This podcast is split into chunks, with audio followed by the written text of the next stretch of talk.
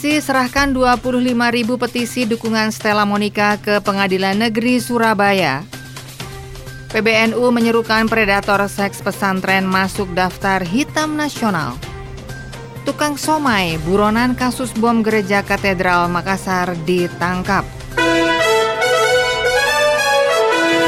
Dari kawasan Jalan Jagalan 36 Yogyakarta, segera Anda ikuti Detak deretan Warta Aktual Reco Buntung 99,4 FM. Selamat petang pemirsa, itulah tadi beberapa informasi yang dapat Anda ikuti dalam program Detak Deretan Warta Aktual Reco Buntung edisi hari ini Selasa 14 Desember 2021. Saya Asik Eka Dewi, segera kita menuju informasi pertama. Detak, deretan Warta Aktual Reco Buntung. Dari CNN Indonesia, Koalisi Masyarakat Pembela Konsumen kompak menyerahkan petisi yang berisi 25 ribu dukungan untuk Stella Monica, konsumen klinik kecantikan yang dijerat Undang-Undang Informasi dan Transaksi Elektronik, Undang-Undang ITE atas laporan Elviors. Petisi itu diserahkan ke Pengadilan Negeri Surabaya. Perwakilan kompak yang juga Sekretaris Paku ITE Anindya Sabrina mengatakan per Senin 13 Desember ini setidaknya petisi dukungan kepada Stella telah mencapai 25.398. Dalam petisi yang ditandatangani puluhan ribu orang tersebut, publik ingin Stella dibebaskan dari segala jeratan hukum Undang-Undang ITE. Menurut pihak Anindya, Stella justru korban kriminalisasi. Komplainnya, soal layanan klinik kecantikan adalah wajar. Pasalnya Stella adalah konsumen yang memang dilindungi oleh Undang-Undang Nomor 8 Tahun 1999 tentang Perlindungan Konsumen. Sebagai informasi, Stella Monica dipidanakan dengan dugaan pencemaran nama baik Undang-Undang ITE. Ia dilaporkan oleh klinik kecantikan Elfiors, tempat dirinya menjalani perawatan usai mengunggah curahan hatinya tentang kondisi kesehatan wajahnya di akun media sosial Instagram pribadinya. Stella pun dituntut dengan ancaman hukuman pidana satu tahun penjara dan denda 10 juta rupiah subsidiar dua bulan kurungan.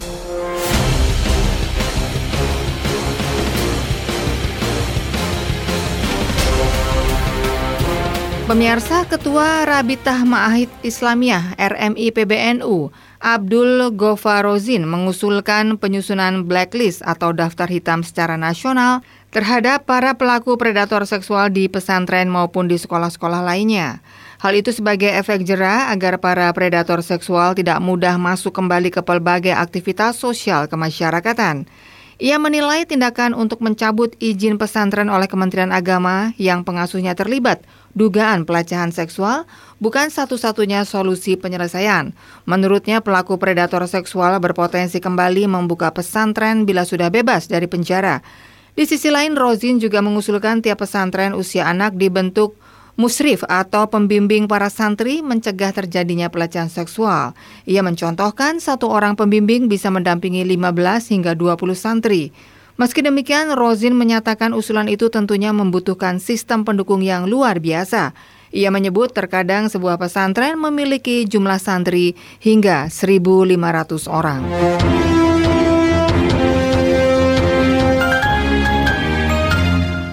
Dari CNN Indonesia, Polri menyebut buron kasus terorisme yang diduga terlibat pengeboman gereja Katedral Makassar, Sulawesi Selatan berprofesi sebagai penjual somai. Terduga teroris berinisial MS 22 tahun itu ditangkap oleh tim detasemen khusus Densus 88 anti teror Polri di Kabupaten Pinrang 6 Desember. Menurutnya MS tinggal di sebuah rumah kos di Jalan Palia, Kabupaten Pinrang, Sulawesi Selatan. Sementara alamat sesuai KTP adalah perumahan Bumi Batara Mawang Permai, Sulawesi Selatan. Diketahui aksi bom gereja Katedral Makassar itu terjadi pada 28 Maret 2021. Sejak saat ini MS berstatus sebagai buronan dan masuk ke dalam daftar pencarian orang atau DPO. MS merupakan kelompok JAD Makassar. Sebagai informasi, 69 orang ditetapkan sebagai tersangka kasus terorisme yang diduga berkaitan dengan jaringan Villa Mutiara Makassar yang diduga terkait bom gereja katedral. Dalam berkegiatan, mereka mengkaji mengenai ajaran-ajaran radikal dan telah berbaiat ke ISIS. Kepala Biro Penerangan Masyarakat Karopenmas Polri Brigadir Jenderal Rusdi Hartono sebelumnya mengatakan bahwa jaringan ini juga diduga telah melebar ke wilayah Kalimantan Timur. Mereka telah dipindahkan ke rumah tahanan terorisme Polri di Jakarta sejak Juli lalu.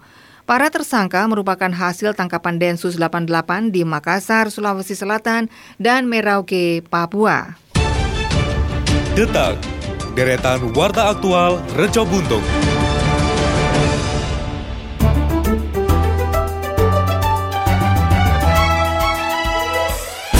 Baik pemirsa, masih Anda ikuti Detak Deretan Warta Aktual Raja Buntung bersama saya Asik Eka Dewi. Segera akan hadir rekan-rekan reporter yang akan menyampaikan beberapa berita daerah di segmen Jogja Selintas.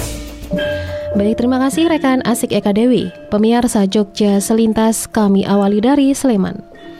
Bupati Sleman Kustini Sri Purnomo memberikan himbauan kepada warganya yang merantau untuk menunda kepulangan ke Bumi Sembada di periode Natal dan Tahun Baru 2022. Himbauan menunda mudik ini sebagai upaya mengurangi resiko penyebaran virus corona. Selain itu juga ia meminta supaya satuan tugas atau Satgas COVID-19 tingkat RT atau RW diaktifkan kembali. Pengaktifan ini bertujuan untuk ikut membantu mengawasi pemudik yang nekat pulang ke wilayahnya masing-masing. Nantinya di periode Nataru, Pemkap Sleman akan mengirimkan personil di pos pengamanan dan pelayanan yang didirikan oleh kepolisian di wilayah perbatasan.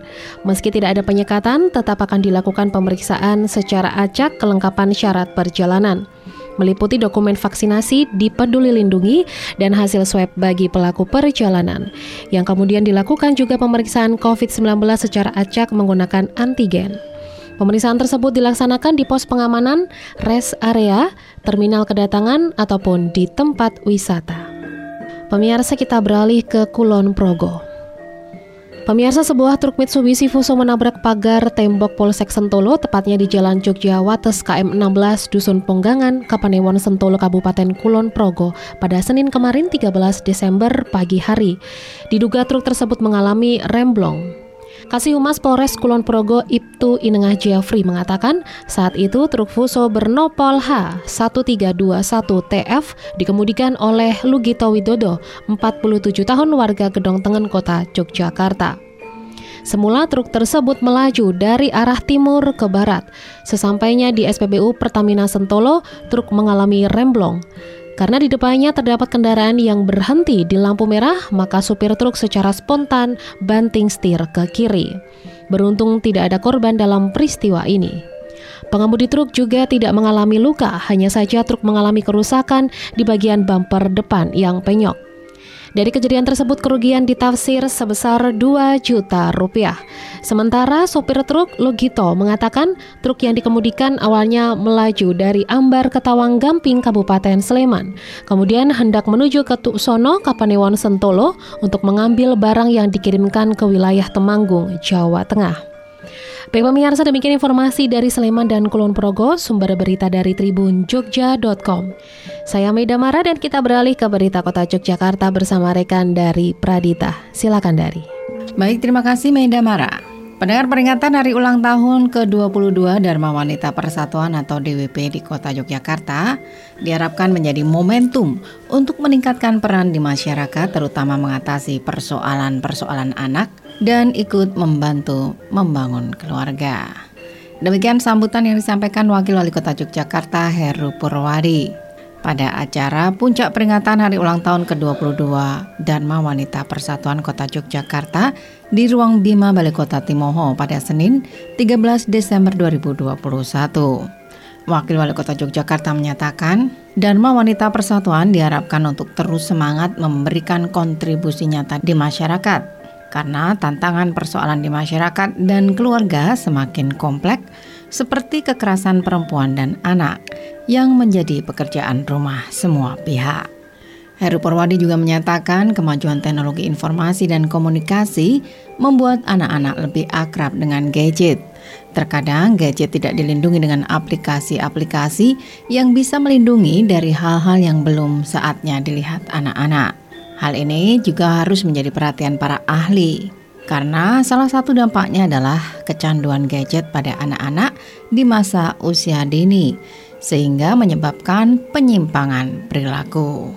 Untuk itulah, Dharma Wanita Persatuan diharapkan mampu menggandeng Dinas Pemberdayaan Perempuan Perlindungan Anak dan Pengendalian Penduduk Keluarga Berencana yang memiliki program perlindungan anak agar ikut serta membantu mengatasi persoalan-persoalan anak. Di sisi lain, Ketua Dharma Wanita Persatuan Kota Yogyakarta, Dian Wijaning Rum Aman Yuryadi Jaya mengatakan, saat ini dihadapkan pada situasi pandemi yang berdampak berat, seperti pertumbuhan ekonomi turun dan kasus kekerasan meningkat. Kondisi tersebut merupakan tantangan, sehingga menjadi waktu yang tepat untuk meningkatkan peran sosial dan kepedulian masyarakat. DWP juga telah menetapkan program-program unggulan yang terintegrasi dengan pemerintah dengan tujuan mengajak masyarakat untuk meningkatkan kualitas perempuan sehingga menjadi pelaku utama dalam ketahanan keluarga. Peringatan hari ulang tahun ke-22 Dharma Wanita Persatuan dilakukan dengan berbagai kegiatan. Di antaranya pendampingan penguatan ketahanan ekonomi keluarga di masa pandemi, lomba kreasi membuat masker kain, dan bakti sosial masyarakat terhadap mereka yang terdampak COVID-19.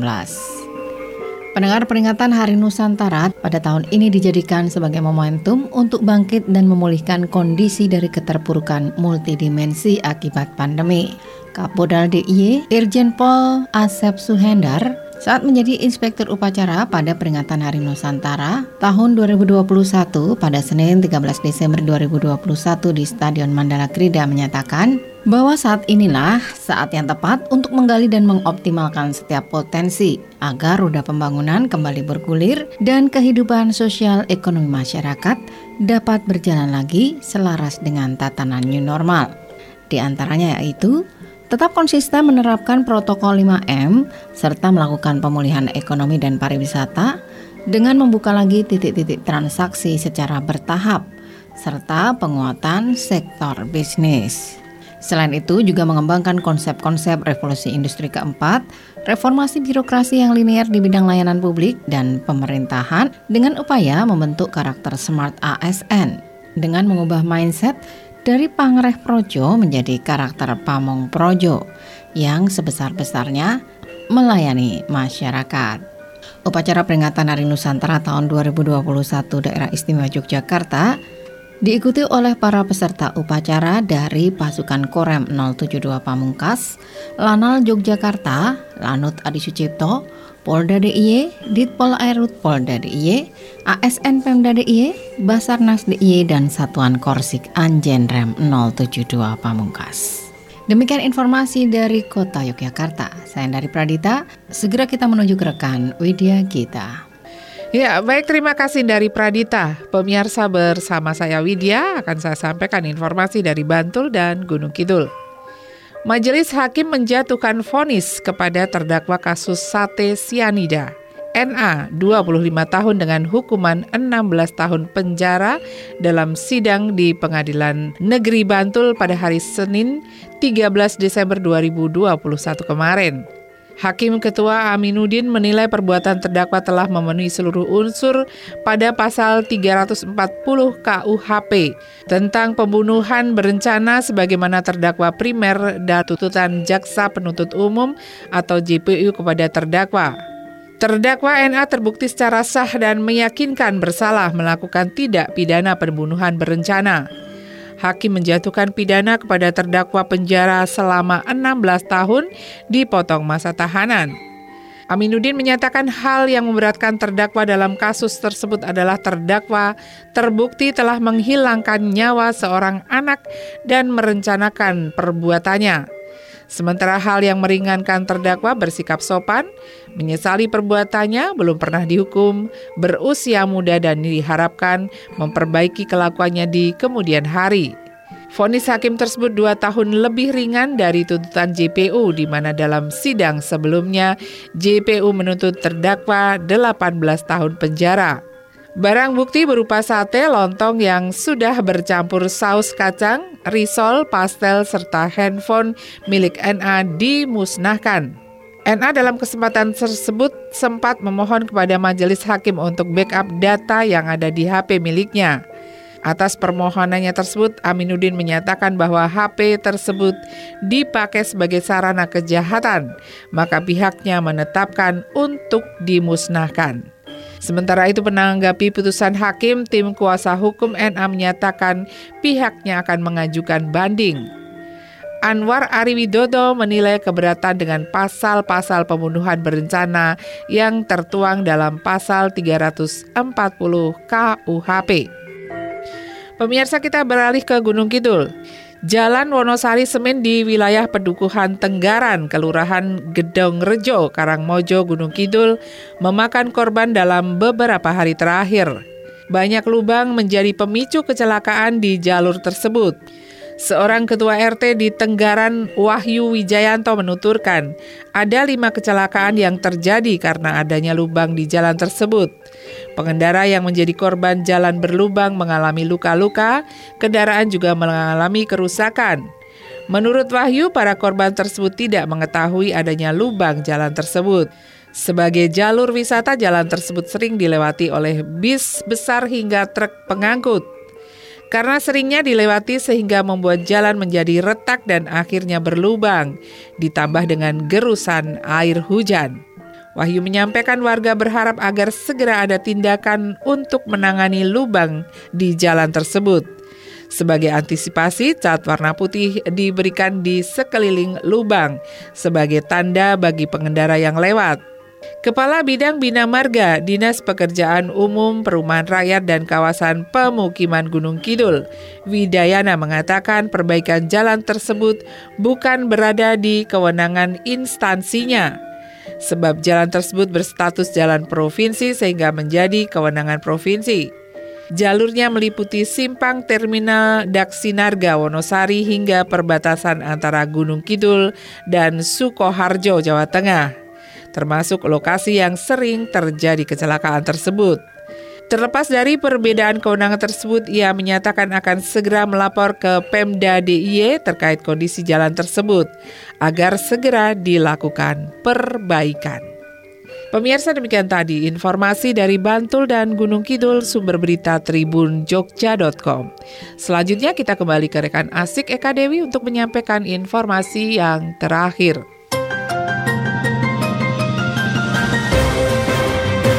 Terima kasih untuk rekan-rekan reporter yang sudah mengabarkan informasi di segmen Jogja Selintas.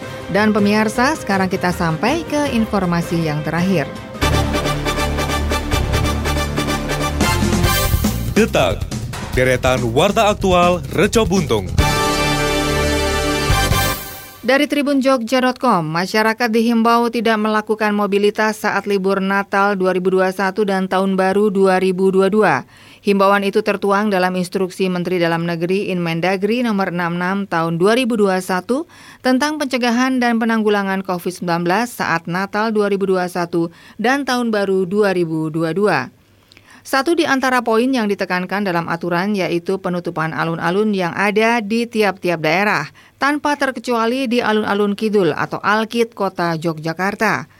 Alun-alun itu menjadi perhatian pemerintah DIY sebab berdasarkan pengalaman tahun sebelumnya, masyarakat sering kali memadati alun-alun tersebut untuk menghabiskan malam pergantian tahun. Dan pada perayaan malam pergantian tahun yang tinggal 18 hari ke depan ini, pemerintah setempat akan menutup alun-alun Kidul untuk sementara waktu. Demikian Sekretaris Daerah DIY Kadarmanta Baskara Aji. Dia mengatakan secara spesifik bukan alun-alun saja yang dilarang untuk dijadikan tempat berkumpul. Sejumlah stadion dan tempat lapang lainnya juga dijelaskan dalam Inmendagri dilarang untuk dijadikan tempat menggelar pertunjukan atau untuk berkumpul pada saat malam tahun baru.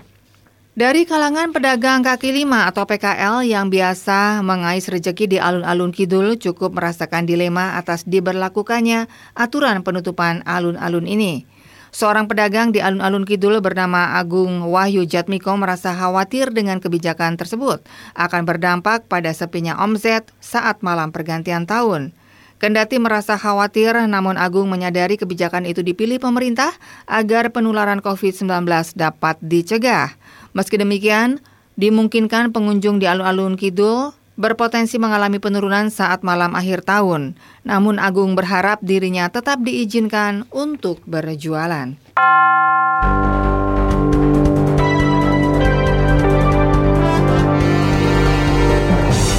Pemirsa waspada virus corona.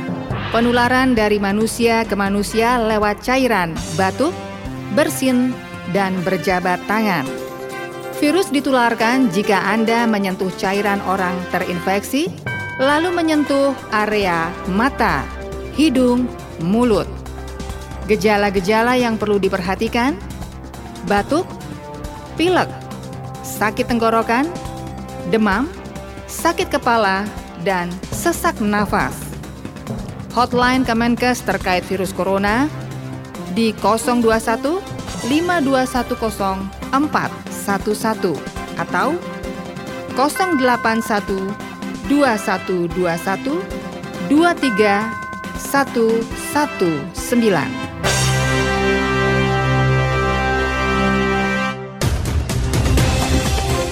Pemirsa informasi tadi menutup program Detak edisi hari ini Selasa 14 Desember 2021. Ikuti kembali program Detak deretan Warta Aktual Raca Buntung esok petang pukul 18 waktu Indonesia Barat. Radio lawan COVID-19. Jangan lupa cuci tangan pakai sabun, jaga jarak, jangan berkerumun, gunakan masker, dan lebih baik di rumah saja.